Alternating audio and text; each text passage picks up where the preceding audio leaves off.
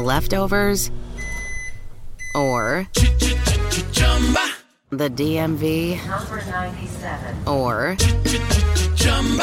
house cleaning, Chumba Casino always brings the fun. Play over a hundred different games online for free from anywhere. You could redeem some serious prizes. ChumbaCasino.com. Live the Chumba life. No purchase necessary. Void prohibited by law. T plus terms and conditions apply. See website for details.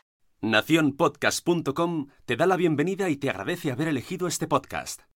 Bienvenidos a Salud Esfera. Dirige y presenta Mónica de la Fuente.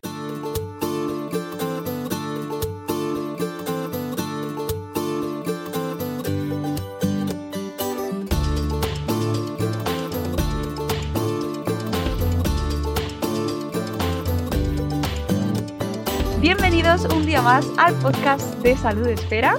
Hoy vamos a conocer a una divulgadora periodista, sobre sí. todo periodista, pero bueno, yo también la incluyo. Ahora vamos a hablar del momento de divulgación, no os preocupéis, porque me parece muy interesante también su opinión.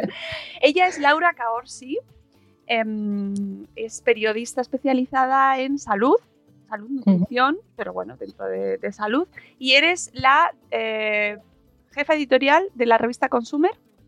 Coordinadora de, Coordinadora de editorial. En, en la web, sí. Bueno, ya, la nomenclatura, luego.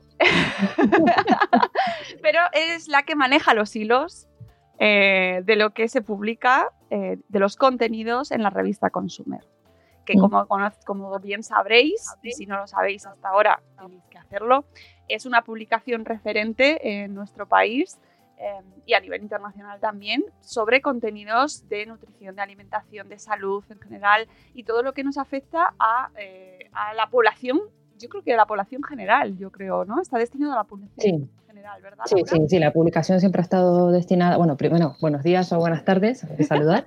Eh, y sí, y sí, la, la, mm, publicación está destinada al- al- a las personas que somos consumidoras, ¿no? O sea, a la ciudadanía general y a la divulgación, es decir, que las cosas se entiendan, ¿no? Las cosas cotidianas se puedan entender y que, y que sirvan para, para tomar mejores decisiones, ¿no? Cuando, cuando uno tiene información puede tomar mejores decisiones. Y es una publicación pues que merece la pena conocer porque efectivamente tratáis los contenidos con mucho rigor eh, y hoy en día eso parece mentira, pero no es tan sencillo ni tan fácil.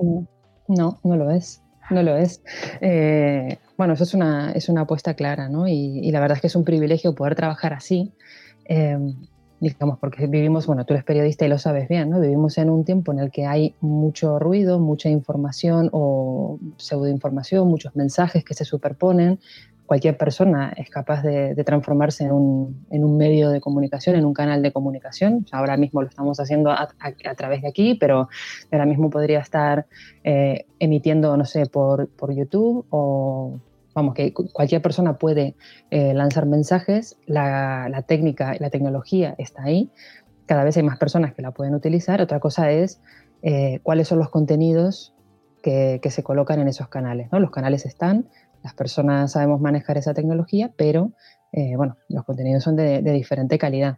Entonces, en, en un, en un mundo en, lo- en el que hay en este momento tantísima cantidad de información que es imposible abarcarla toda porque pues, ti- tienes, que, tienes que elegir, eh, bueno, la- la- el desafío yo creo que está en, poder instalar unos mensajes que sean eh, rigurosos, que, que, digamos que sean constructivos ¿no? y que vengan a, em, como te diría, pues a, a echar por tierra eh, todos los mitos, todos los bulos, todas las mentiras, todos los mensajes efectistas que, que nos suelen rodear ¿no? en, en este momento. Cuéntanos un poco de ti. Mm. Eh, me interesa que nos cuentes un poco sobre ti, sobre tu trayectoria y para que la gente sepa un poco quién eres y quién está detrás de esas publicaciones y de y, y, bueno pues que conozcan la filosofía que, que llevas ¿no? en tu trabajo porque me parece muy interesante y creo que merece la pena conocer.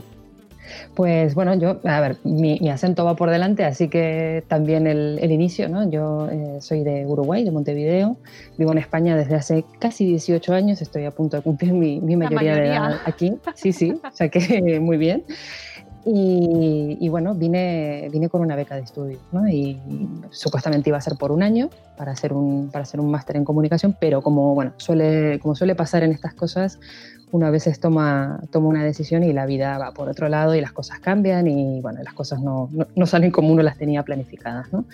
Entonces lo que iba a ser un año se ha transformado casi en, en 18 y, bueno, y desde que, desde que vine aquí me he dedicado a, trabajar en, periodismo. ¿no? O sea, he pasado por, por, diferentes medios, he pasado por diferentes secciones, he escrito prácticamente de todo, menos economía, creo que, bueno, economía doméstica sí, pero menos macroeconomía y cosas de bolsa y todo esto, que ahí no, ahí no, no controlo nada, pero bueno, he hecho como, como toda la labor, digamos, y, toda la trayectoria de, foguearse, ¿no? Y de aprender a escribir de lo que, de lo que toque, ¿no?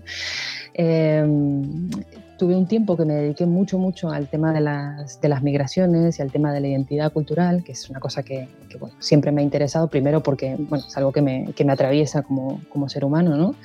Eh, y es algo que está marcando también la actualidad del momento, pero desde los últimos 10 años, más o menos, un poquito más, eh, pues me he ido centrando en, en temas de alimentación, ¿no? de, de, alimentación y de, y de salud, o sea, no tanto de gastronomía, sino de, bueno, del papel que tienen los alimentos en, nuestra salud y, todo lo que conforma pues, un estilo de vida saludable para que, para, para que nos sintamos mejor, para que no sé, podamos tener una vida un poco más, un poco más plena. ¿no? Y, y, bueno, entonces ese, ese es mi, digamos, mi trayectoria así como súper resumida. Em, sí, dime. ¿Te has centrado, te has ido eh, centrando en esta temática eh, porque ¿Te has elegido tú o te ha elegido esta temática a ti? Un poco las dos cosas. ¿eh? Eh, en un principio la temática me ha elegido a mí, eh, por, esto que te decía, ¿no? que tú pues, al final vas pasando de una cosa a la otra y, vas, em, digamos, bueno, pues te, dedicas ahora a esto y luego vas a la sección de cultura y luego ah, y, vas avanzando, vas probando cosas. la alimentación me encontró a mí, la nutrición me encontró pero hubo un momento en que yo tuve que también tomar una, una decisión, es decir, porque mm, la parte de la, de la, de la identidad cultural y la parte de las migraciones era, era una parte muy importante de, de, mi trabajo, sigue siendo una parte muy importante de mi vida y lo va a ser siempre, ¿no? Eh, pero hubo un momento en que tuve que tomar una decisión porque es imposible abarcarlo todo, ¿no? Y entonces, eh, bueno, mm, sentí que, que este punto tenía, digamos, un potencial mayor para, para intentar transmitir unos, unos, mensajes que sean beneficiosos para, para las personas en, en, la vida cotidiana con independencia de dónde vivan, de dónde sean, eh, de la edad que tengan eh, y de las condiciones de vida en las que, en las que se encuentren. ¿no? Eh, entonces, bueno, sí, un poco, un poco de las dos cosas.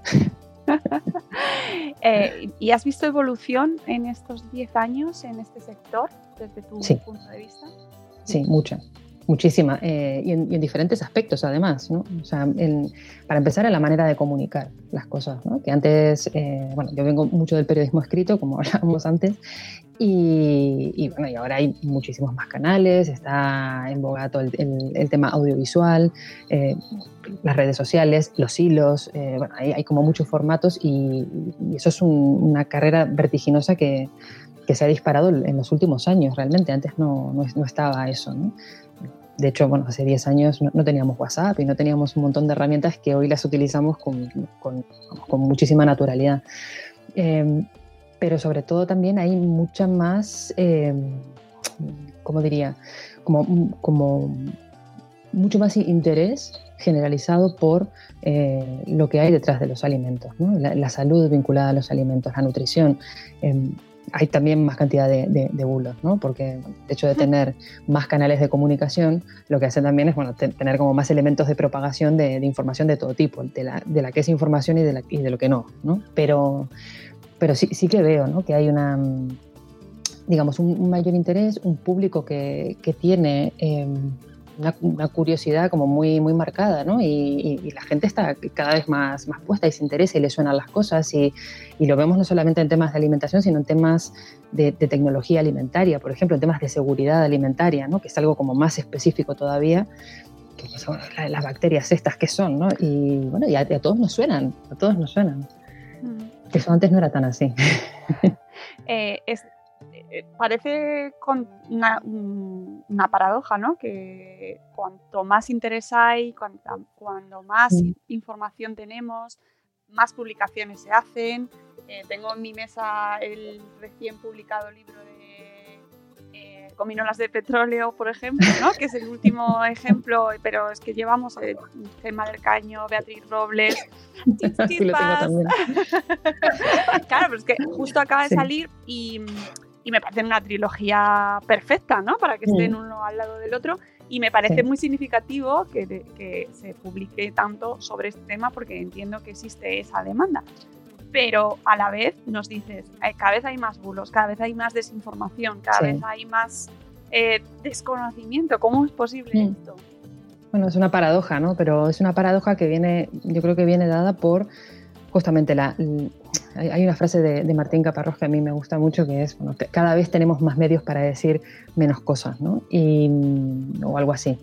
La tengo por ahí colgada en, mi Twitter. Y, creo que es así. Es decir, tenemos la tecnología, tenemos los canales, eh, lo que nos falta es saber discernir cuáles son los mensajes que merecen la pena, ¿no? Eh, entonces ahora mismo eh, la diferencia principal que hay con lo que pasaba antes, ¿no? que tú tenías un, medio emisor y, las personas que éramos audiencia o espectadores o lectores recibíamos, no había tanta posibilidad de interacción, no, podías eh, comunicar o expandir un mensaje en, igualdad de condiciones, ¿no? Y hoy en día, claro, los medios, eh, bueno, pues están reconfigurando, los medios tradicionales están reconfigurando porque el modelo anterior está, está obsoleto y por lo que decíamos antes, porque cualquier persona en cualquier lugar, en cualquier momento puede decir cualquier cosa o prácticamente cualquier cosa, ¿no? Y, ahí están las herramientas técnicas para vestir eso eh, de un halo de verosimilitud, de que parezca alguna cosa seria.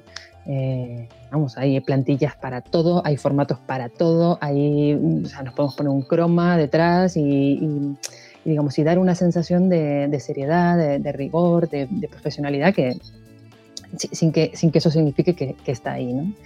Entonces, eh, yo creo que aquí también hay, hay una cuestión interesante que está relacionada con el papel que, que tenían tradicionalmente los editores, los medios, ¿no? como validadores de una digamos, de, un, de, un, mensaje, ¿no? O sea, que tú digas, vale, pues cualquiera podía decir cualquier cosa, sí, pero el hecho de salir en un determinado lugar, de estar en un determinado lugar, eh, digamos, esa cabecera, ese lugar, eh, ese medio es el que, oficia como un respaldo, ¿no? Es decir, bueno, pues aquí hay, digamos, hay un editor, hay una seriedad, hay una confianza, hay, eh, digamos, un, un respaldo, ¿no? De, de, ese mensaje, digamos, que lo hace llegar de otra manera, ¿no? Que, bueno, pues, no sé, que lo diferencia del que se pone un banquito en mitad de la plaza y empieza a contar cualquier, cualquier cosa, sea cierta o no, ¿no? Pero el respaldo de los medios, claro, ahora está como un poco en crisis, ¿no? Porque antes...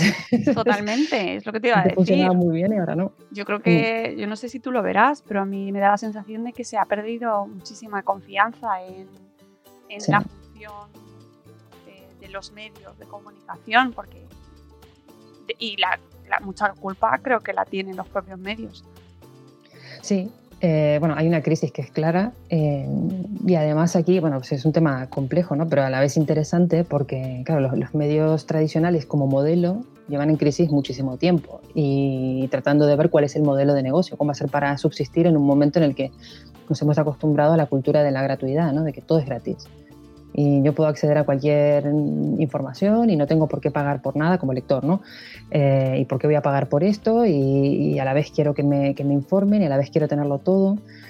Y bueno, este es un tema peleagudo, pero realmente, eh, digamos, si, si como, como, se solía decir antes, ¿no? Si, si tú no eres el cliente, pues eres el producto. Entonces, eh, claro, si tú no pagas por la información o no soportas un medio, digamos, por el método de la suscripción o como sea, eh, si, no hay, digamos, una fuente de financiación que no sea vender datos, meter publicidad eh, un poco a lo bestia, ¿no? que, que, depende de la cantidad de clics y que depende de la cantidad de visitas, entonces, lógicamente, esa información que se ofrece se va a resentir, se va a resentir porque hay menos medios materiales para producirla, eh, porque lo que va a primar es el, volumen y, el pincha pincha, ¿no? El, clickbait, ¿no? De vamos a poner aquí un titular impactante que la gente pinche. Va, o sea, va a primar eso sobre la calidad informativa, ¿no? y es, bueno, también hay, otra cuestión que tiene que ver con, cómo se produce información o quiénes producimos información y en qué condiciones, ¿no? También la, precarización de los, de los medios de comunicación, eh, el tipo de mensaje que recibimos los, los, periodistas, mm, que no sé, me imagino que a ti te pasará, que a tu cuenta de correo te entrará de todo, o sea, habrá cosas muy interesantes y habrá otras que tú dices, madre mía, esto es para enmarcar en el cuadro, de, no sé, en el... ¿no? En el, en el, pasillo de los horrores, ¿no? Para enmarcar y tal, tal. Entonces, claro, a ti te, imagínate, a ti te pasa eso, pero tú trabajas para un medio o tienes un, sistema organizado en el que no dependes de, por ejemplo, de, la cantidad de piezas periodísticas que tú publiques, entonces tú puedes desestimar eso y decir, bueno, a mí no me interesa. Pero si tú trabajas cobrando por pieza, la pieza se, se paga muy poquito, digamos, y eso te obliga a escribir mucho para poder tener al final del mes una, reunir un dinero, entonces, lógicamente, tienes que empezar a, recortar por algún lado en esa cadena de producción de, contenido. Y si tienes eh, un email de una empresa X que te da la información perfecta, o sea, porque ahí sí que está perfecta, ¿no? que está bien organizada, bien escrita, que tiene, o sea, que vamos, casi, casi que podrías copiar y pegar o meterle dos cositas y ya está. Entonces, claro, ¿cuál es el tipo de, mensaje que, que, termina llegando? ¿Qué es lo que termina permeando en la sociedad? ¿Qué es lo que sale? O sea, eh, realmente la, pelea por, cuáles son los temas de información eh, empieza en, nuestros, en nuestros correos electrónicos. Entonces, es, un tema, es un tema interesante y es, eh, peleagudo, pero, pero es muy interesante porque también es cómo, cómo se producen esos mensajes, qué mensajes terminan saliendo y cuáles no.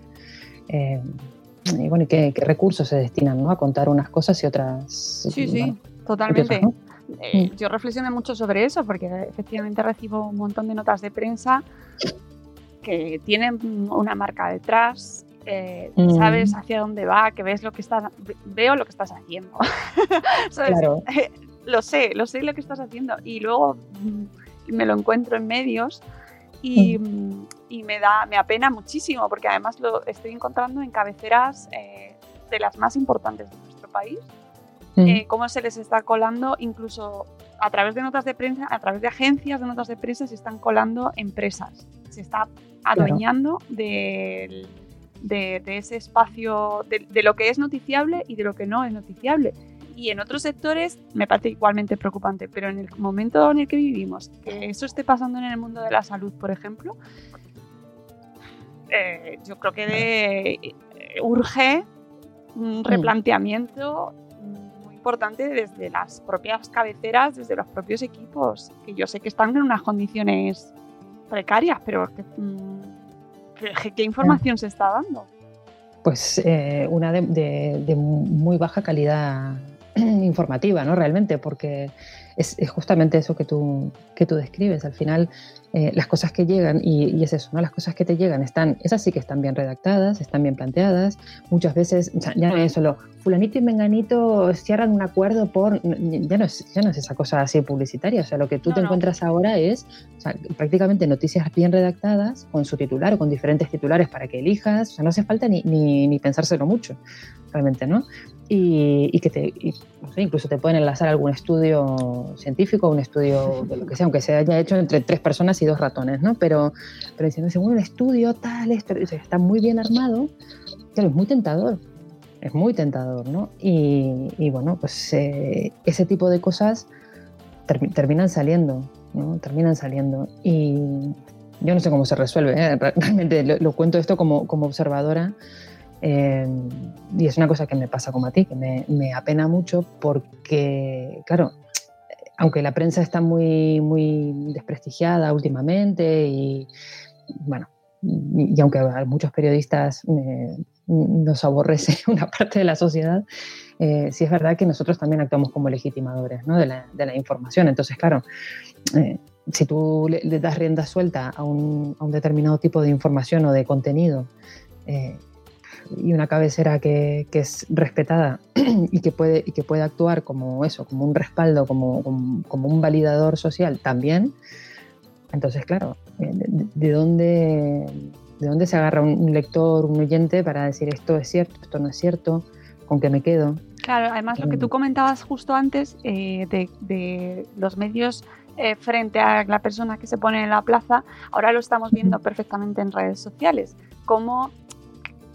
ya todo el mundo tiene ese altavoz en la plaza, estamos todos en la plaza, los medios, nosotros, eh, todo el mundo, todo Kiski, y hay personas, divulgadores, científicos, doctores, personal sanitario, que están divulgando fenomenal, pero a la vez eh, hay gente que lo está haciendo también y además desde su posición de sanitario o de científico y no están controlados por nadie.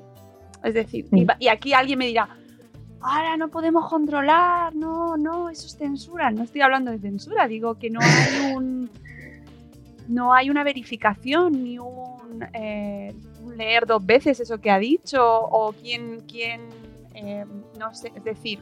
Sí, sí, sí. Sí, estoy de acuerdo contigo y, creo que justamente es un tema, bueno, difícil por, por esto, ¿no? Porque dices, ¿vas a censurar? Pues no.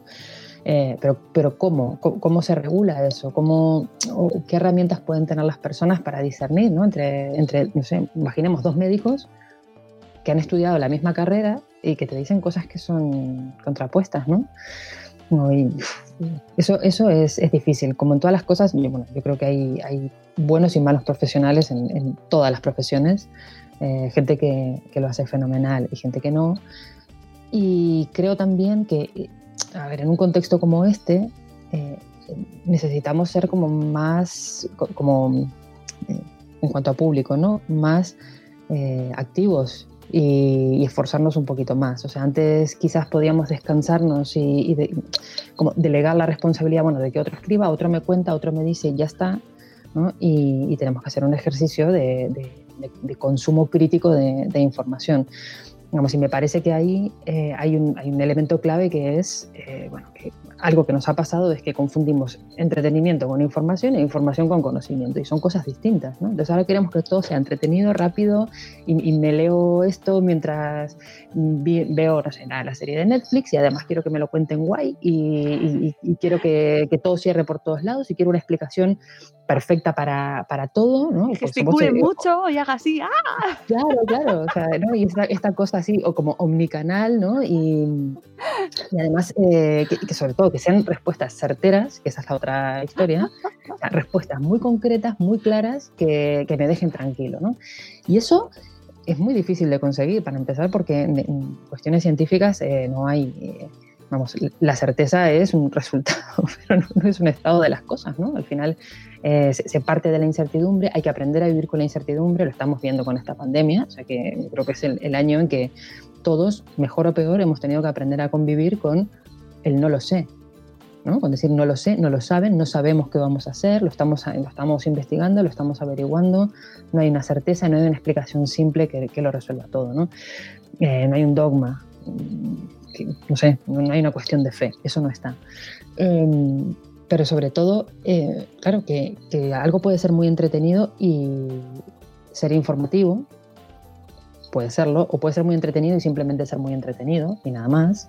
Eh, y luego podemos acceder a mucha información, pero claro, hay, hay un salto cualitativo entre información y conocimiento. O sea, tú puedes tener mucha información que antes teníamos que ir a la biblioteca y ahora la tenemos eh, pues, al alcance de nuestra mano, ¿no? en, el, en el móvil, eh, en el ordenador y demás, y eso es una ventaja fabulosa con, con, respecto a lo que pasaba hace 30 años nada más.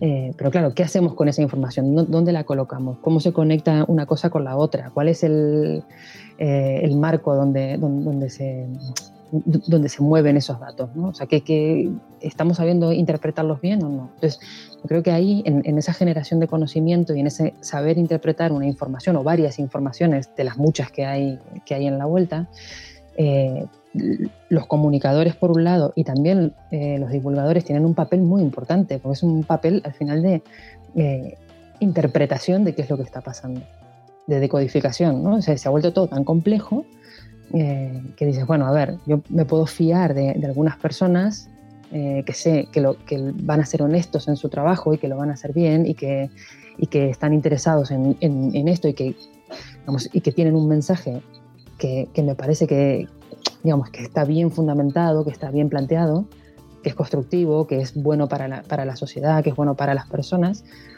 digamos, y, voy a escuchar a esta persona y a esta otra y a, y a que me ayuden a comprender o, o, que me sirvan de puerta de entrada para, para, poder acercarme a todo esto que no sé muy bien cómo colocar, que al final es lo mismo que hacían, no sé, eh, en, en, el instituto algunos profesores, ¿no? O sea, tenías un montón de lecturas por ahí, pero luego venía el profesor de literatura y te daba unas pinceladas para que tú pudieras leer esa obra, ese, ese libro, y colocarlo en un contexto y entender por qué ese libro pues, te, te, tenía, o esa obra en particular, tenía un significado concreto, por qué ha trascendido, cuál es la importancia, dónde está el salto cualitativo con respecto a lo que se hacía antes, ese tipo de cosas, ¿no? Alguien que, que te dé unos elementos para que tú te puedas mover un poco mejor, ¿no? Entre tanto dato suelto.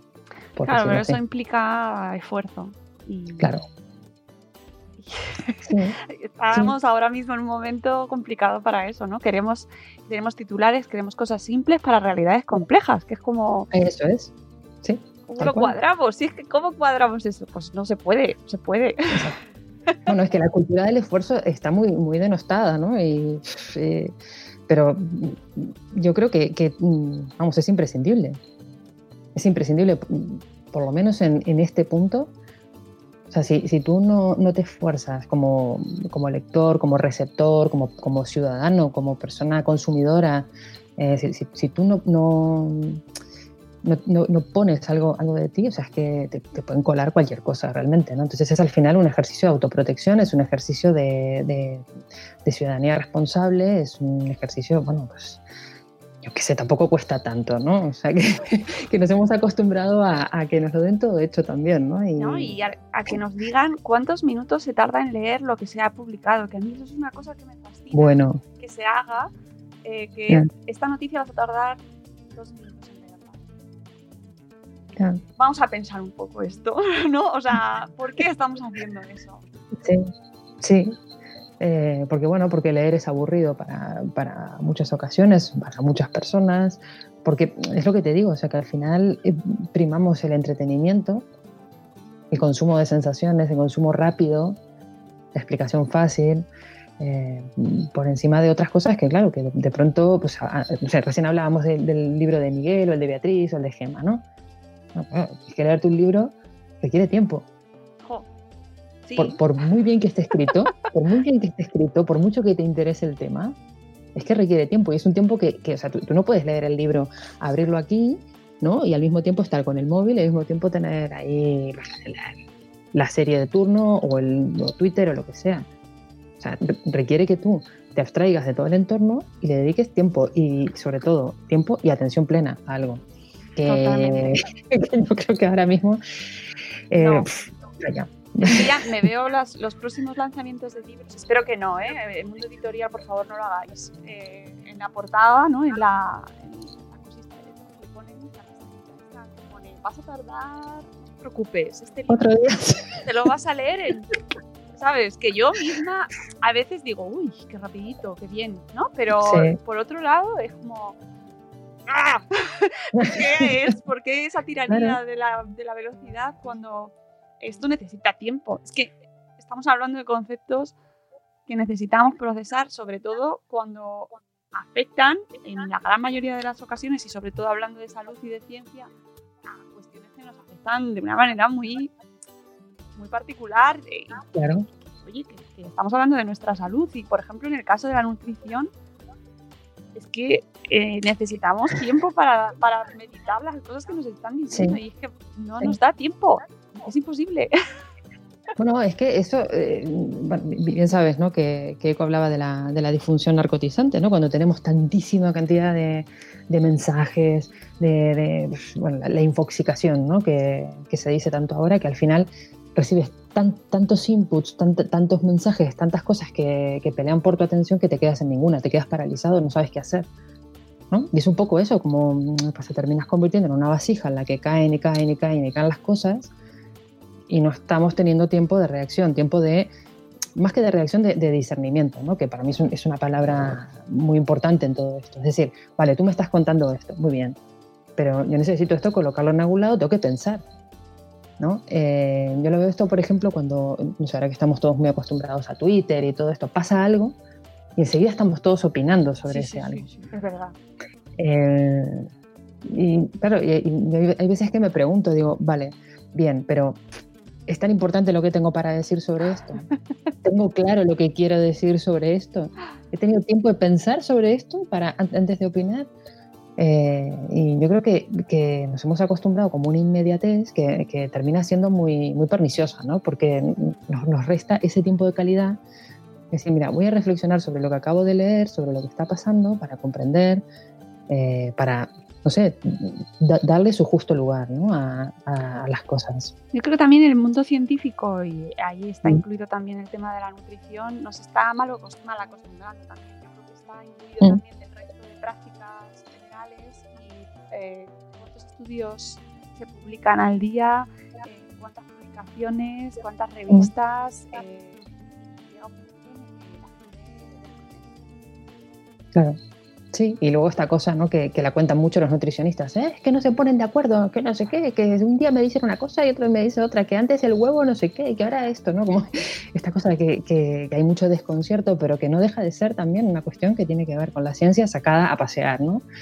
Eh, porque así funciona, así funciona la investigación, es decir, eh, cosas que hoy con, lo, con, las herramientas y los elementos que tú tienes puedes determinar que funcionan de una determinada manera, pues igual mañana encuentras una explicación distinta, una explicación mejor, una explicación que viene a refutar esta, esta idea que tenías porque tienes unos mecanismos y unas herramientas que te permiten estudiar mejor ese, pues, el huevo o lo que, o lo que sea, ¿no?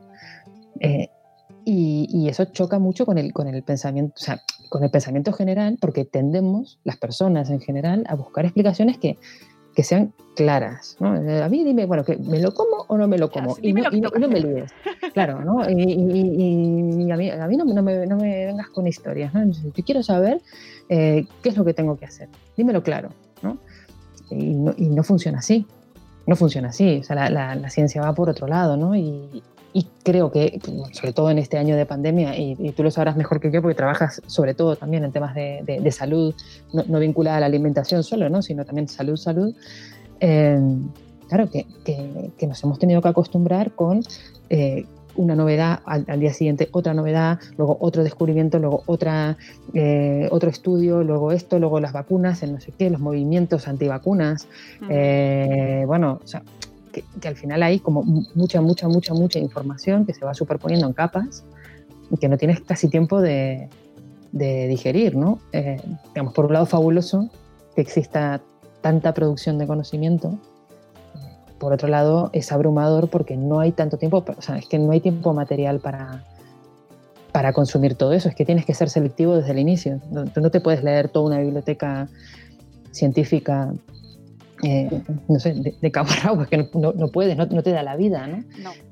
Entonces, bueno, por eso, entonces ahí está como el, el, como al ser un filtro previo, el contar con personas que, que, sí están estudiando sobre eso y como nadie puede saberlo todo de todas las cosas, es decir, eh, vale, pues yo eh, conozco a esta persona, a esta persona, a esta persona que son profesionales solventes, son profesionales que hacen su, su tarea muy bien, en los que confío, entonces, que hay una parte de ese trabajo que me la van a dar hecha, o sea, me, me van a contar eh, por dónde van los tiros, qué es lo que está pasando, me, me van a ayudar a poner, pues de nuevo, ¿no? como todo esto que está sucediendo en, en, un marco. Y a partir de ahí, bueno, pues yo puedo seguir investigando, puedo seguir leyendo, puedo buscar otras fuentes, eh, claro. pero es inabarcable. Es que además no, en general, la población general no sabe leer estudios, no, no, no, no saben si un estudio está bien hecho, programados, programado, eh, sí. eso se escapa absolutamente. Entonces, se usa, es una trampa en realidad el tema de los estudios y una trampa de la propia ciencia, que luego se usa en contra de la, de la ciencia, ¿no? El tema del estudio, porque claro, efectivamente hay estudios de todo. Sí. Y se puede sí. diseñar un estudio para cualquier conclusión. Pero eso no lo sabemos así de primera. Claro, nos dicen, no, es que hay un estudio. Claro, no sabes leer esas conclusiones. La mayoría de la gente no está formada para leer. Ya sería otro tema si te, claro. para eso o no. pero a día de hoy no lo estamos. y, la, calidad metodológica que tengan y, cómo estén construidos y, cuál sea la muestra, si es representativa, si no lo es. eso, eso se explota la cabeza cuando empiezas a leer un poquito y, y ves cómo se ha hecho, ¿no? De dónde sale, de dónde surge, qué premisas tienen, quién, quién está detrás de la investigación. Eso es que no, tiene, no tenemos vida para analizar todo lo que se publica, ¿no?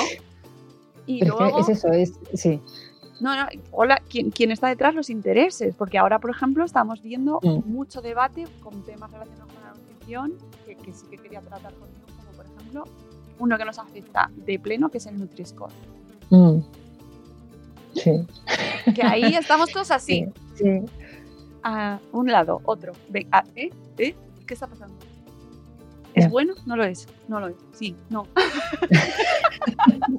Mira, tendría que, tendría que recortar este, estos programas así y, bueno, es que esto es carne de meme, pero sí, sí. Yo estoy así, o sea, yo lo veo así. Claro, sí, pero bueno, pero sí, es muy interesante, ¿no? Porque a mí, eh, a ver, o sea, los debates son sanos, eso para empezar. Sí, sí, ¿no? sí. Y, vamos, yo los estoy siguiendo un poco como tú, o sea, con, con interés. a ver, leyendo lo, lo, que escriben y lo que plantean las personas que, que, saben, las personas que realmente saben ¿no? sobre, sobre nutrición y demás, eh, para intentar formarme una, una idea más, más acabada sobre, sobre el asunto. ¿no? O sea, mi, mi análisis puede ser más de, de, de comunicación en este sentido, ¿no? y, y lo comparto contigo, y es, eh, al final, es, es, el modelo por el que parece que se ha optado por, por, implantar aquí en España. Hay otros semáforos y hay otros, otros sistemas etiquetados y demás, cuando se ha optado por este. Y, y bueno, digamos, el, el, problema que tiene, uno de los problemas que yo le veo es, digamos, que, que la industria es muy hábil. Es muy hábil. Entonces, no es, el, no es el, etiquetado de la industria, yo no comparto eso, no es que diga, ah, este es, este es el etiquetado que, que, a la industria le encanta, no, o sea, no, no, no creo que a la industria le encante porque, bueno, pues a la industria le, encanta poner publicidad, realmente, ¿no? Y si pudiera, sería todo publicidad y todo sería fantástico. Eh, pero sí creo que, claro, en, un sistema que, que funciona con, con, algoritmo, con una fórmula, eh, cuando, se, cuando eso va a ir eh, vinculado con una empresa que o una industria que maneja muy bien las fórmulas, ¿no? Eh, bueno, pues hay que ver eh, que algunas tendrán eh, mayores facilidades para decir, bueno, corrijo un poco aquí y entonces queda un poquito mejor en la, en la foto final, ¿no? O sea que la reformulación de, de, productos sí que está contemplada. O sea, tú dices, bueno, pues si, si esto tiene demasiado azúcar y, y, tiene demasiado azúcar, entonces vas a tener una C, una D, una E, lo que sea, ¿no? y esto se supone que pues, va a hacer que las empresas intenten mejorar ese producto, quitar esos, esos o reducir la presencia de esos eh, nutrientes que, que, no son buenos para la salud. Em, para poder pues, mejorar y salir un poquito mejor a la foto. Entonces, claro, en algunos casos, como hemos visto, ¿no? que, que a veces hace falta muy poco, quitar muy poco para eh, salir un puntito mejor. ¿no? Entonces, ¿qué opinas sobre eso de momento? Bueno, que yo creo que es un punto de partida, es un punto de partida, pero falta, falta porque, porque en términos de, de, comunicación y en términos de, del mensaje final que llega al consumidor, cuando estamos tan perdidos y tan, y tan ¿cómo te digo?, tan bombardeados por, por mensajes publicitarios de todo tipo, eh, es necesario que sepamos qué significa realmente eso, qué significa una A, qué significa una B, qué nos está queriendo decir, que no perdamos de vista que, digamos, este etiquetado es está pensado para, para, productos que vienen procesados. O sea, este etiquetado no está pensado para las manzanas y para el pollo y para el pescado que te compras en la, pescadería. No está pensado para productos que vienen envasados, que tienen un, procesado industrial, digamos, y, bueno, pues que, que, forma parte de nuestra cesta de la compra, evidentemente, pero bueno, que tendríamos que tender a comer alimentos frescos, alimentos eh, claros, alimentos que, que, nos, que nos despierten mucha menos cantidad de dudas. ¿no? O sea, uno no, se hace tantas preguntas delante de unas manzanas o de unos plátanos, más allá de dónde viene esto, y, dices, ah, vale, pues vale, estos, estos, plátanos vienen de Ecuador y no vienen de Canarias, vale. Pero no, pero no va mucho más allá la duda, ¿no? O sea, no, te empiezas a preguntar eh, al, margen del, del, tema medioambiental o del tema de, de, costes de producción del plátano o del precio final que pueda tener para, para tu bolsillo y tu familia, no te preguntas, bueno, ¿y esto? O sea, ¿cuál será, cuál será mejor? ¿Qué, letra tiene un plátano? Son plátanos al final, ¿no? es lo mismo. Entonces, lo mismo con las manzanas y demás. Entonces, bueno, yo estoy un poco como tú, o sea, viéndolo eh, eh, y, siguiéndolo con, interés. Siguiéndolo con interés porque, porque creo que estos, estos debates habitualmente, fíjate, antes hablábamos de las cosas que han ido cambiando ¿no? Con temas de, de, alimentación. Estos debates antes sucedían cada vez que se quería implementar alguna, alguna cosa nueva, ¿no? un semáforo nutricional o un etiquetado de no sé qué, pero no los veíamos. Mm, los veíamos, ¿no? O sea, como, como público no, no, accedíamos a, a, eso. Y ahora estamos viendo, pues, pues esto, ¿no? Como surgen dudas. Eh, luego podemos discutir las formas, lo que, lo que tú quieras, pero digo, surgen dudas, las dudas están ahí y, justamente como todos tenemos un, canal de comunicación en potencia, entonces podemos preguntar y, como también en ese espacio público, en esa plaza de la que hablábamos antes simbólica, ¿no?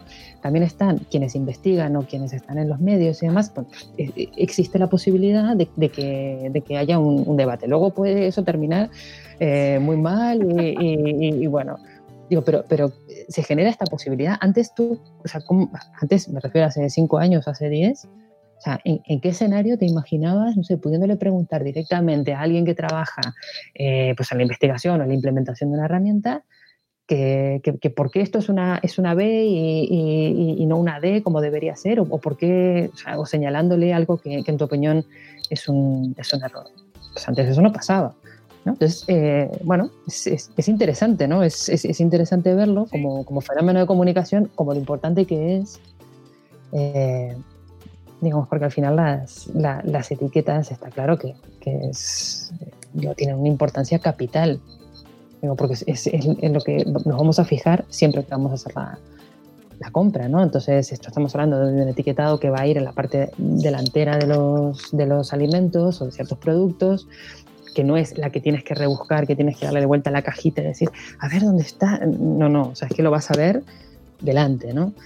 Entonces, claro, justamente por esa razón, porque es muy visible, porque es inocultable, eh, bueno, pues está, está el tema pues así candente porque, porque tiene muchas implicaciones ¿no? para las empresas y para los consumidores. Entonces, bueno, pues estoy como tú, siguiéndolo con muchísimo interés. a ver, a ver cómo queda la cosa, porque sí, efectivamente vivimos tiempos eh, curiosos. ayer veía también a Elena de Enfermería y Emergencia, me parece que se llama su podcast, está teniendo un rifirrafe estos días con la eh, no sé si CEO o un cargo directivo de una empresa fabricante de mascarillas. Es mm. decir, mundo mascarilla. Claro, sí, sí, sobre la eficacia de las mascarillas está, están haciendo, una repercusión muy extendida a través de Twitter, no sé si ha acabado ya, pero muy mal. Mm. Y ves, ves cosas que antes eran inviables, ¿no? De momento iban a encontrarse estas dos personas. Además, Elena es enfermera y además está, es divulgadora y también está muy preocupada por, que se comunique. Que yo creo que al final es lo que más lo que pedía Elena era lo que quiero ver es el estudio que ustedes indican que eh, avala la eficacia. Algo que se daba por hecho que me parece que es muy interesante cómo estamos llegando en ese momento en el que eh, se dan estos debates ahí, estos encuentros, igual que con el Nutri-Score, ¿no? Estamos viendo a gente que está haciendo esos, esos estudios frente al otro lado que se están encontrando ahí. Sí, antes lo veíamos en la televisión, ¿no? Cuando nos interesaba un tema, pues se organizaba un debate y había unas reglas y había unas personas y iban unas personas determinadas, unos perfiles determinados y bueno, el resto lo teníamos que ver, perdón, desde, desde casa, ¿no? Eh, bueno, pues ahora todo el mundo tiene la posibilidad de participar. Evidentemente, no todo el mundo con el mismo grado de pertinencia, ¿no? Que esa es la otra cosa. Que todos podamos, opiniones tenemos todos, pero bueno, pues una cosa es una opinión formada, una opinión que tenga un sustento y un respaldo, y otra cosa es lo que podamos opinar con el codo puesto a la barra del bar, ¿no? Son, son, cosas, son cosas muy distintas. Pero, pero sí es interesante ver, ver eh, estos intercambios, digamos, y no sé, a mí, me, parece que es, eh, es, un fenómeno reciente de la, de la, comunicación, ¿no? O sea, que antes no, no, sucedía y ahora sí. Y me parece que una cosa que muestra muy, muy clara, que, que también es una cosa interesante, es que esta idea de que la información tiene que ser objetiva, o sea, la, la, objetividad en, en la información que se transmite, es un poquito obsoleta, ¿no? O sea, porque no hay, o sea, en mi opinión, no existe la, la, objetividad, ¿no? Lo que, lo que siempre hay un punto de vista, y cualquiera de estas personas que, que, plantean debate siempre hay un punto de vista, ¿no? Lo que sí tiene que existir es la honestidad, es decir, que, que, tú, desde, desde tu punto de vista, en el que estás proponiendo un tema, presentando un tema, discutiendo un tema, lo hagas eh, con, con, honestidad, o sea, lo hagas realmente eh, con, un criterio, eh, digamos, constructivo, con un espíritu constructivo, pero un espíritu honesto, ¿no? Y, de, un lado y del otro, ¿no? Entonces, bueno, a mí, me, parece, me parece muy interesante, la verdad. no, me gusta, no me gusta ponerme a discutir realmente, pero, pero bueno. No, y, luego yo también, y luego sí que es verdad que el cuerpo te pide, o al menos sí que nuestra parte analítica sí que nos pide luego los, los artículos serenos, con, estos son los datos, dejemos a un lado, me parece que lo noticiable no, no es tanto ese debate que me parece sano, pero lo, que al final debería quedar, creo, eh, como periodista, al final es el, el dato. La información. Sí, sí, contrastado, ¿no? Y bueno, este debate, es que además estamos viendo ya que esos debates se convierten en noticias y ya, entonces es como mucho ruido, pero al final saquemos lo objetivable de ahí ¿no? cuáles son los mm. datos y dónde queda. Y yo creo que eso, pues vosotros, por ejemplo, en Consumer lo hacéis muy bien, ¿no? Cada vez que, que leo vuestros artículos, es como sentarte ahí como, ay. bueno, yo creo, fíjate, o sea, yo creo eh, que un sitio como Twitter, donde pasan tantas cosas y, y es tan, tan intensito a veces, em, es un buen termómetro, ¿no? O sea, es, es una herramienta de, yo te diría como de exploración de, dónde están los temas, dónde están los debates, de qué se está hablando, en qué punto está la conversación, eh, de, cualquier tema, ¿eh? sea una etiqueta, sea unas mascarillas, o sea, porque realmente tú miras eso y te das cuenta ¿no? de dónde están las preocupaciones de las personas, cuáles son las dudas frecuentes y demás. tú puedes coger un, hilo de Twitter que lo ha escrito, pues, eh, imaginemos, ¿no? Como ahora que decimos mascarillas, Gemma Alcaño, ¿no? Que se ha, pegado toda la pandemia dándonos unas clases magistrales con una paciencia mm. infinita de, sobre mascarillas y las normas y esto y lo otro y lo demás acá, tú puedes coger eso y, volcarlo en un, medio de comunicación y hacer con eso una noticia, ¿no? Incluso puedes hacer una noticia con, un debate, con un rifirrafe, pelea entre no sé quién y no sé cuántos y, lo puedes, bueno, esas cosas pasan. Pero, pero más que eso es interesante como herramienta para, para ver, eh, para medir la temperatura de las cosas, es decir, eh, bueno, vale, tenemos un problema con las mascarillas, es que no tenemos ni idea. creo que, muy pocas personas, salvo quienes estaban muy puestos en, temas de norma o quienes la utilizaban, o las utilizaban en su trabajo cotidiano, gente que trabaja en laboratorios y en entornos sanitarios y demás, los demás, o sea, una cosa, es una cosa nueva, ¿no? Entonces ahora esto que nos parece tan cotidiano y que manejamos así con mucha soltura, sí, sí, que la FFP2, que no sé qué, que la quirúrgica, o sea, ahora nos parece todo muy muy sabido, ¿no? Pero, pero al inicio, yo me acuerdo cuando teníamos que escribir en, en Consumer sobre esto, y era como, ¿por dónde? Guía de mascarilla. ¿Se puede lavar? ¿No se puede lavar? ¿A qué temperatura? ¿Cómo? O sea, porque no sabíamos, ¿no? Porque no sabíamos. Si había que, producir ese conocimiento y había que saber buscarlo. Entonces, bueno, pues yo creo, como volviendo a lo que decíamos antes, eh, que un sitio como Twitter o cualquier otra red social sirve como termómetro, sirve como pista para, para, saber cuáles son los temas, para tener alguna idea, para encontrar algún punto de vista distinto que de pronto a uno se le escapa porque uno no, no, lo puede abarcar todo, pero que hay que ir un poco más, más allá, ¿no? Es decir, el, el, el mismo esfuerzo que, que, es exigible a cualquier lector o cualquier ciudadano que, que quiera, pues, eso, ser un ciudadano del siglo XXI y, y tener como, no sé, plena ejecución de sus, de sus derechos, ¿no? de, la, de la manera más, más completa posible, digamos, también es exigir a, a, quienes nos, dedicamos a la comunicación, ¿no? No, hacer las cosas así, va, así nomás, más o menos, ¿no? No, no porque hay mucha complejidad, ¿no? Sí, no, no se leen, vas a leer esta noticia en 30 segundos, en dos minutos. Eh, una de las cosas que sí que, mm, que, me, que me, interesa mucho tratar contigo y que además yo creo que eh, se refleja muy bien en lo que en lo que comunicas, eh, es el concepto, de, o sea, es como está atravesada la nutrición por eh, las circunstancias sociodemográficas, las, circunstancias sociales, ese concepto de pobresidad, eh, por Mm. ejemplo, ¿no? Que me parece súper interesante, porque en el tema de la nutrición se habla muchísimo, se, se crea como esa sensación de no como bien, porque no sé comer, porque no me informo lo suficiente, ¿no? Mm, Y, y a veces nos olvidamos o, no- o nos quieren hacer olvidar también, ¿no? Eh, de, de que estamos en un contexto que marca mucho eso, ¿no? Me interesa un Mm. montón tu opinión porque creo que sí que lo, lo vuelcas y me parece un muy, concepto muy interesante. Bueno, pues eh, a, a mí es la parte que más me interesa re- realmente, ¿no? De, de todo, porque bueno, sobre, sobre nutrición en sí, en pura, digamos, eh, hay mucha gente que sabe, sabe muchísimo. eh, pero claro, todas estas cosas pasan en un, lo que tú decías, en un, en un contexto, en un lugar, en un escenario que no es un laboratorio, que no es un lugar donde se hacen ensayos clínicos, eh, que, digamos, que dista mucho de ser el- no sé, la imagen del, del ratón en la ruedita, ¿no? O sea, nosotros no estamos ahí dando vueltas en la ruedita como un hámster y, y vale, entonces si, si tomamos eh, estas proteínas y esto, entonces esto, la, la vida no, no pasa ahí, ¿no? Eh, la vida pasa pues, en, en un escenario en el que hay unos condicionantes que son externos, sea, hay, por supuesto ele- elementos que, son, que nos son propios ¿no? y decisiones que son propias, pero hay unos condicionantes que son externos y que inciden muchísimo, pero muchísimo en, nuestra salud. ¿no? Y como se suele decir, pues el código postal incide bastante más que el código genético, ¿no? por, simplificar el, mensaje.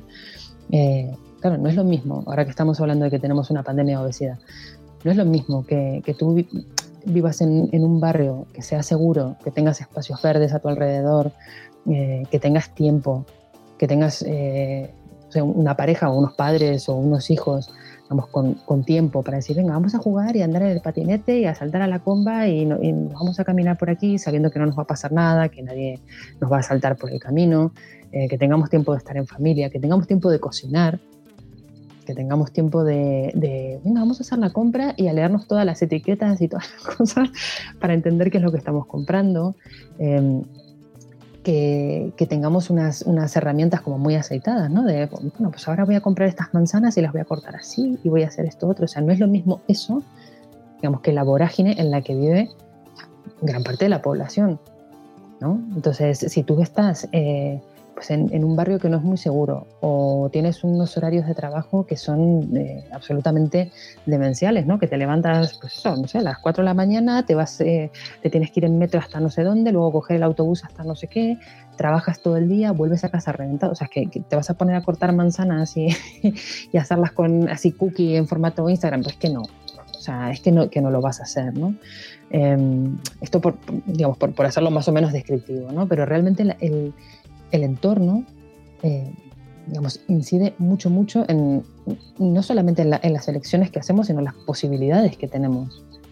Y yo creo que esa mirada social es súper importante, digamos, porque muchas veces estamos criminalizando o cargando con toda la culpa a, la, a las personas, a los padres de, de, la mala alimentación de sus hijos, a, si, si eres gordo es porque es tu culpa, porque no comes bien, porque no te mueves lo suficiente, porque eres vago, porque o sea, hay como toda una serie de, de, de, cosas que tienden a culpabilizar a la persona que tiene obesidad o a la persona que tiene sobrepeso o a la persona que, que directamente no puede, no sabe, no, no, tiene ganas, no tiene medios para, para cocinar, eh, para prepararse unos buenos alimentos, digamos, y, y olvidamos, eh, claro, o sea, todo lo que hay alrededor que, que condiciona y condiciona mucho.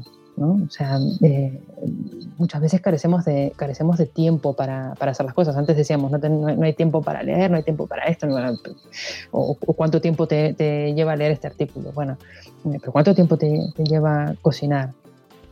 O sea, para la mañana, para la noche, todos los días de la semana, una familia de cuatro personas. Tienes que tener tiempo para eso y sobre todo tiempo y una convicción de partida.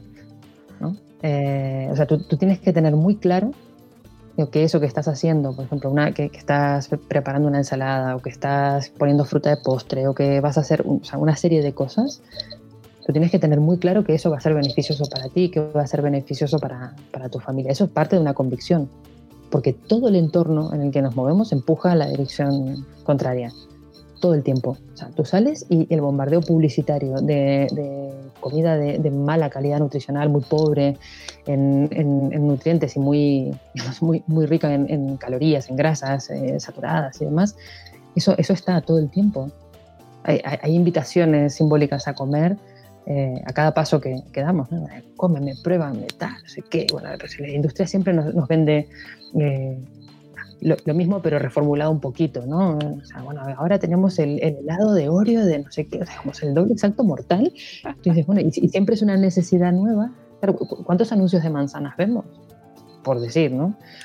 O sea, no, hay tantos. Entonces, eh, claro, si, salimos a, comer o salimos a tomar algo, ¿qué, tipo de, de, productos se, se, ofrecen? ¿Dónde es más barato comer?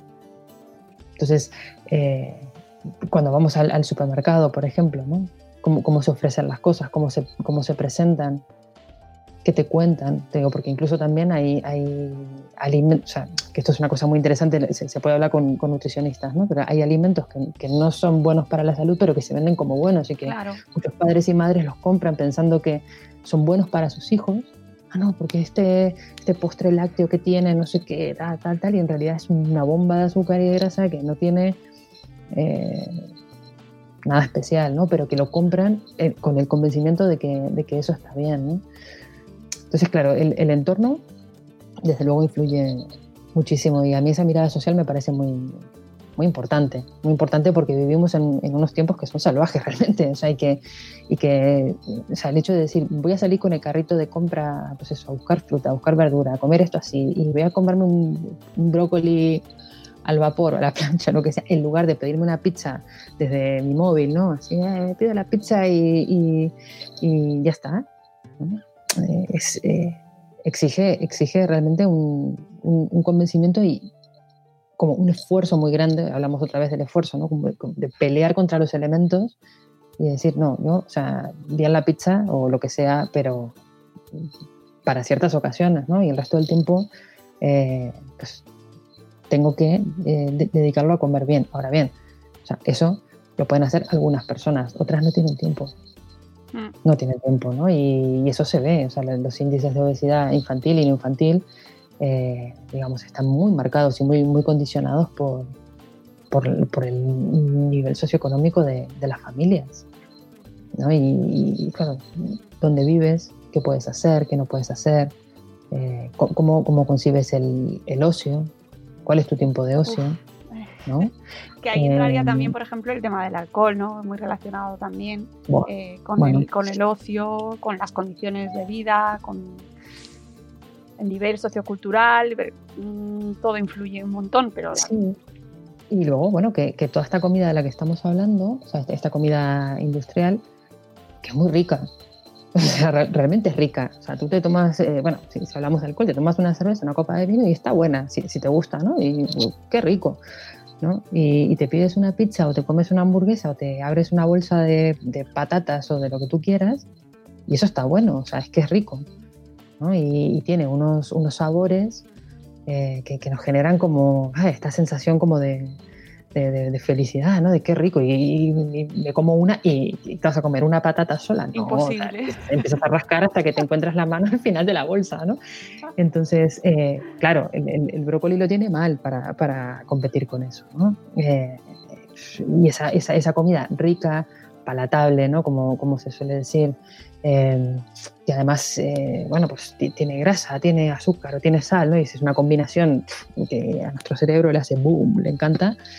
Eh, claro, esa combinación está ofrecida todo el tiempo, anunciada todo el tiempo y además es barata, muy barata. Entonces, eh, bueno, pues tenemos un, problema con, eso y es un problema, eh, es un problema social.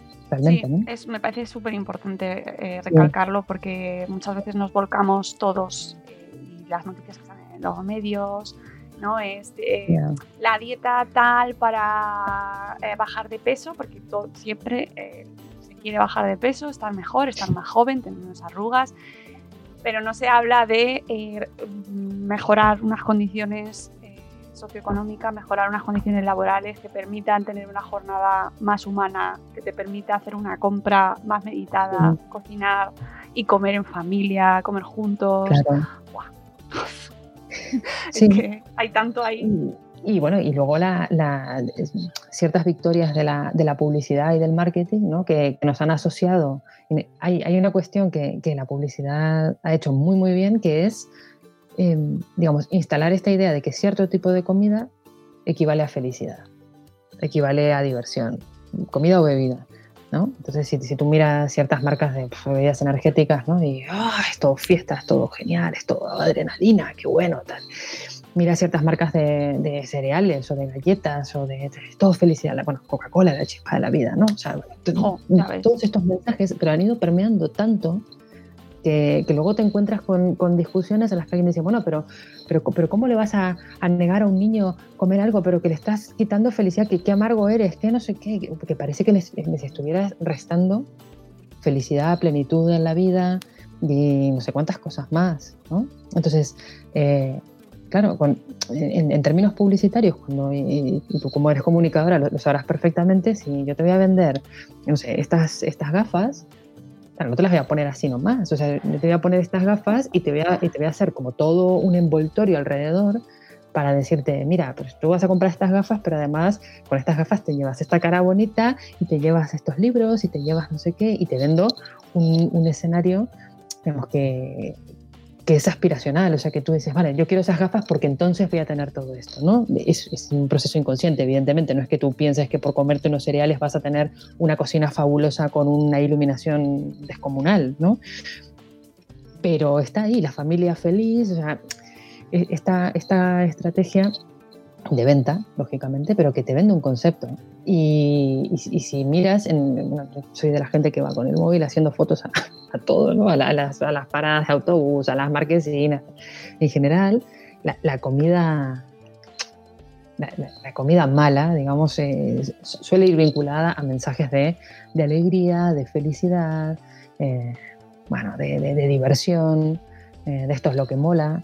Mm. Y, bueno, y eso es un triunfo publicitario, porque luego eso se, se nos queda, ¿no? Como, ah, pero, pero ¿cómo, ¿cómo vas a hacer un cumpleaños en el que no, ¿sabes? Que pongas unos bastones de zanahorias, pero, ¿y, humus? ¿Qué es eso? ¿no? Ah, Dios, sí, sí, eso es una batalla que se está librando, ¿eh? O sea, no sé si hasta qué punto, porque yo estoy muy sesgada, porque vivo en un entorno ahí, al final estoy rodeada de gente que está muy preocupada por este tema y no y luego sales al mundo real y ves que que no.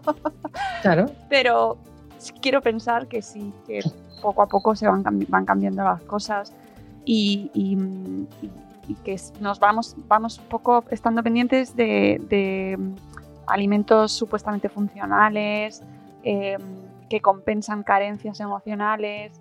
Eh, mm. ahora, lo que, ahora estamos viviendo otra pandemia de ansiedad y lo que viene y qué relación tiene eso con, con nuestra nutrición. Ojo, porque es que ahí también se viene, se vienen cositas.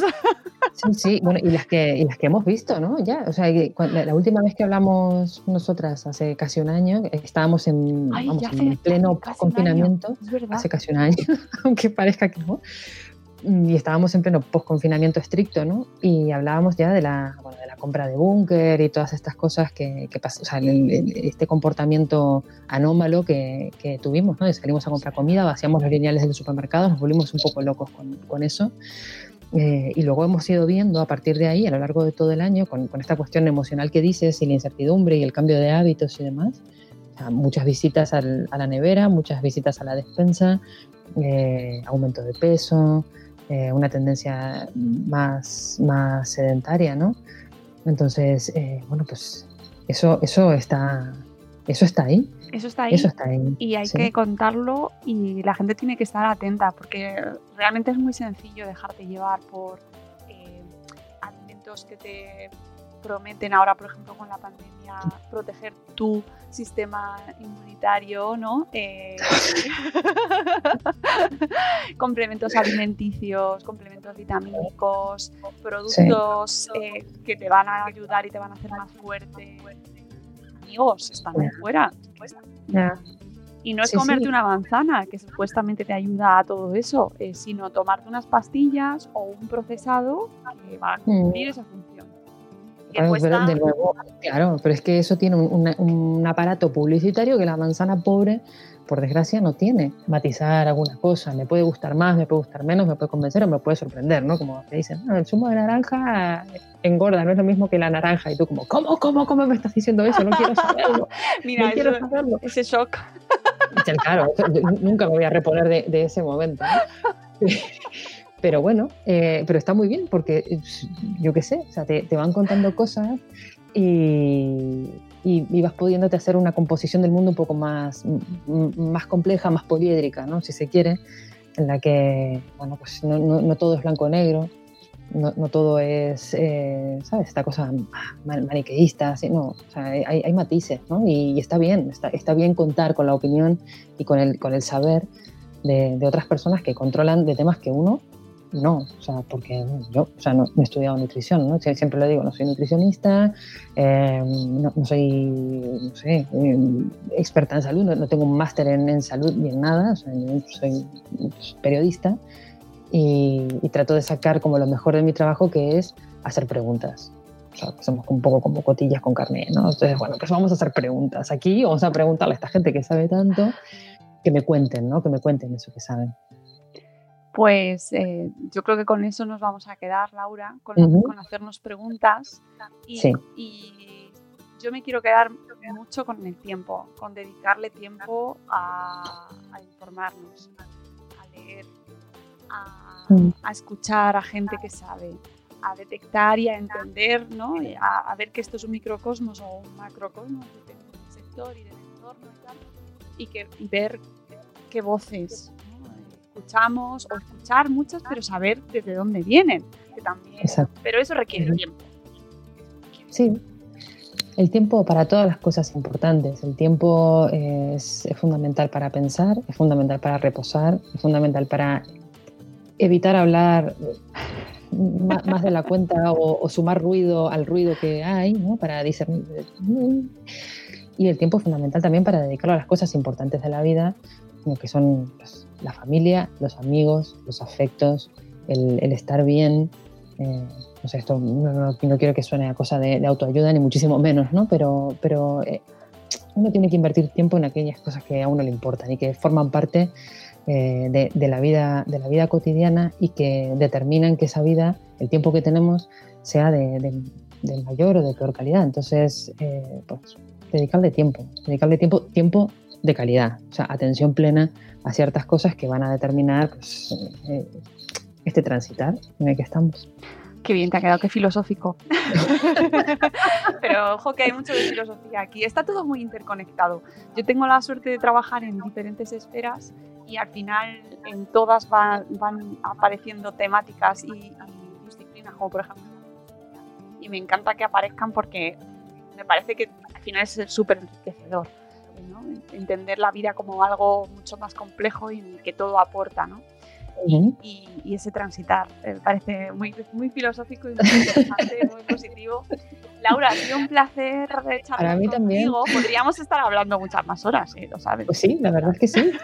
La, la verdad es que sí. Bueno, yo espero que se termine esta, esta situación pandémica y que podamos quedar en persona como corresponde. Sí, sí. sí. Y, y bueno, que tengamos la, la ocasión de, de seguir conversando, no sé si con micrófonos o sin micrófonos, pero seguir conversando porque ha sido un, placer Como contigo, sea. volverte a ver, Sí. eh, que hacía mucho que no, que no nos veíamos. Y, bueno, muy agradecida por la invitación y por acompañarte hoy. Pues muchísimas gracias. Para mí es un placer charlar contigo. Eh, te considero una, una persona referente para mí como periodista, así que es un honor. Y, y me encanta darte difusión y que la gente conozca a, a quien está ahí detrás, que a lo mejor la gente ya te sigue en Twitter, pero hay quien no, y para quien te siga, te lea en Consumer, y para quien no, también, para que lo hagan a partir de ahora, que co- conozcan un poco mejor a la mujer que hay detrás. que- la mujer, la mujer que hay Sí, sí, detrás. mujer, detrás. claro que sí. Y, y lo que aporta, ¿no? Y que está muy necesario escuchar también de repente a, a esas personas que estáis eh, pues haciendo esa labor tan importante eh, que hablabas tú precisamente al principio de la charla, ¿no? De, de verificar, de determinar y de eso de procesar la información que al final va a llegar al consumidor. Así que eh, invitamos a todos los que nos escucháis a que sigáis a Laura Caorsi, el Caorsi Caorsi. Caorsi. Caorsi. Sin, sin, sin, sin acento, acento. Sí, sí, sí pues, italianísimo. Os invitamos a que la sigáis y a que disfrutéis de sus publicaciones, que además os deleitará con fotografías eh, bellísimas de vez en cuando, ¿no? Y, y con artículos y reflexiones eh, sobre lo que ella trata, que siempre es muy enriquecedor. Y una de las, bueno, que es guay estar en Twitter, ¿no? Para poder compartir espacio con gente que sabe y de la que aprendes. Que pues yo es con lo que me quedo, de las redes, poder encontrar a gente con la que compartes reflexiones y momentos, ¿no? De, oh, Dios mío, ¿qué es eso? Sí, sí, sí, hay cosas fantásticas que pasan por ahí, que, que son muy interesantes y que, y que, está bien, ¿no? Recibirlas, porque de otro modo igual uno no, se enteraría. Entonces, esto está muy bien. Así que muchísimas gracias Laura y seguro que charlaremos en otra ocasión. Y amigos, gracias por haber estado ahí. Eh, bueno, pues una hora y veinte. Gracias. Bueno, una hora y pico porque luego hay que cortar ciertos momentos. así como que hemos tenido de repente en los directos, o sea, las grabaciones son así. Eh, bueno, esta hora larga que, que, no se nos ha hecho nada larga a mí, vamos, ya os digo que podría estar horas, pero que... Me he pasado volando, sí. Eh, tenemos que irnos a preparar la comida, es lo que tiene. Así que, amigos, nos escuchamos en un próximo episodio del podcast de Salud Espera. Y Laura, que tengas un día fantástico, amigos. Lo mismo para ti. Hasta la próxima. Adiós.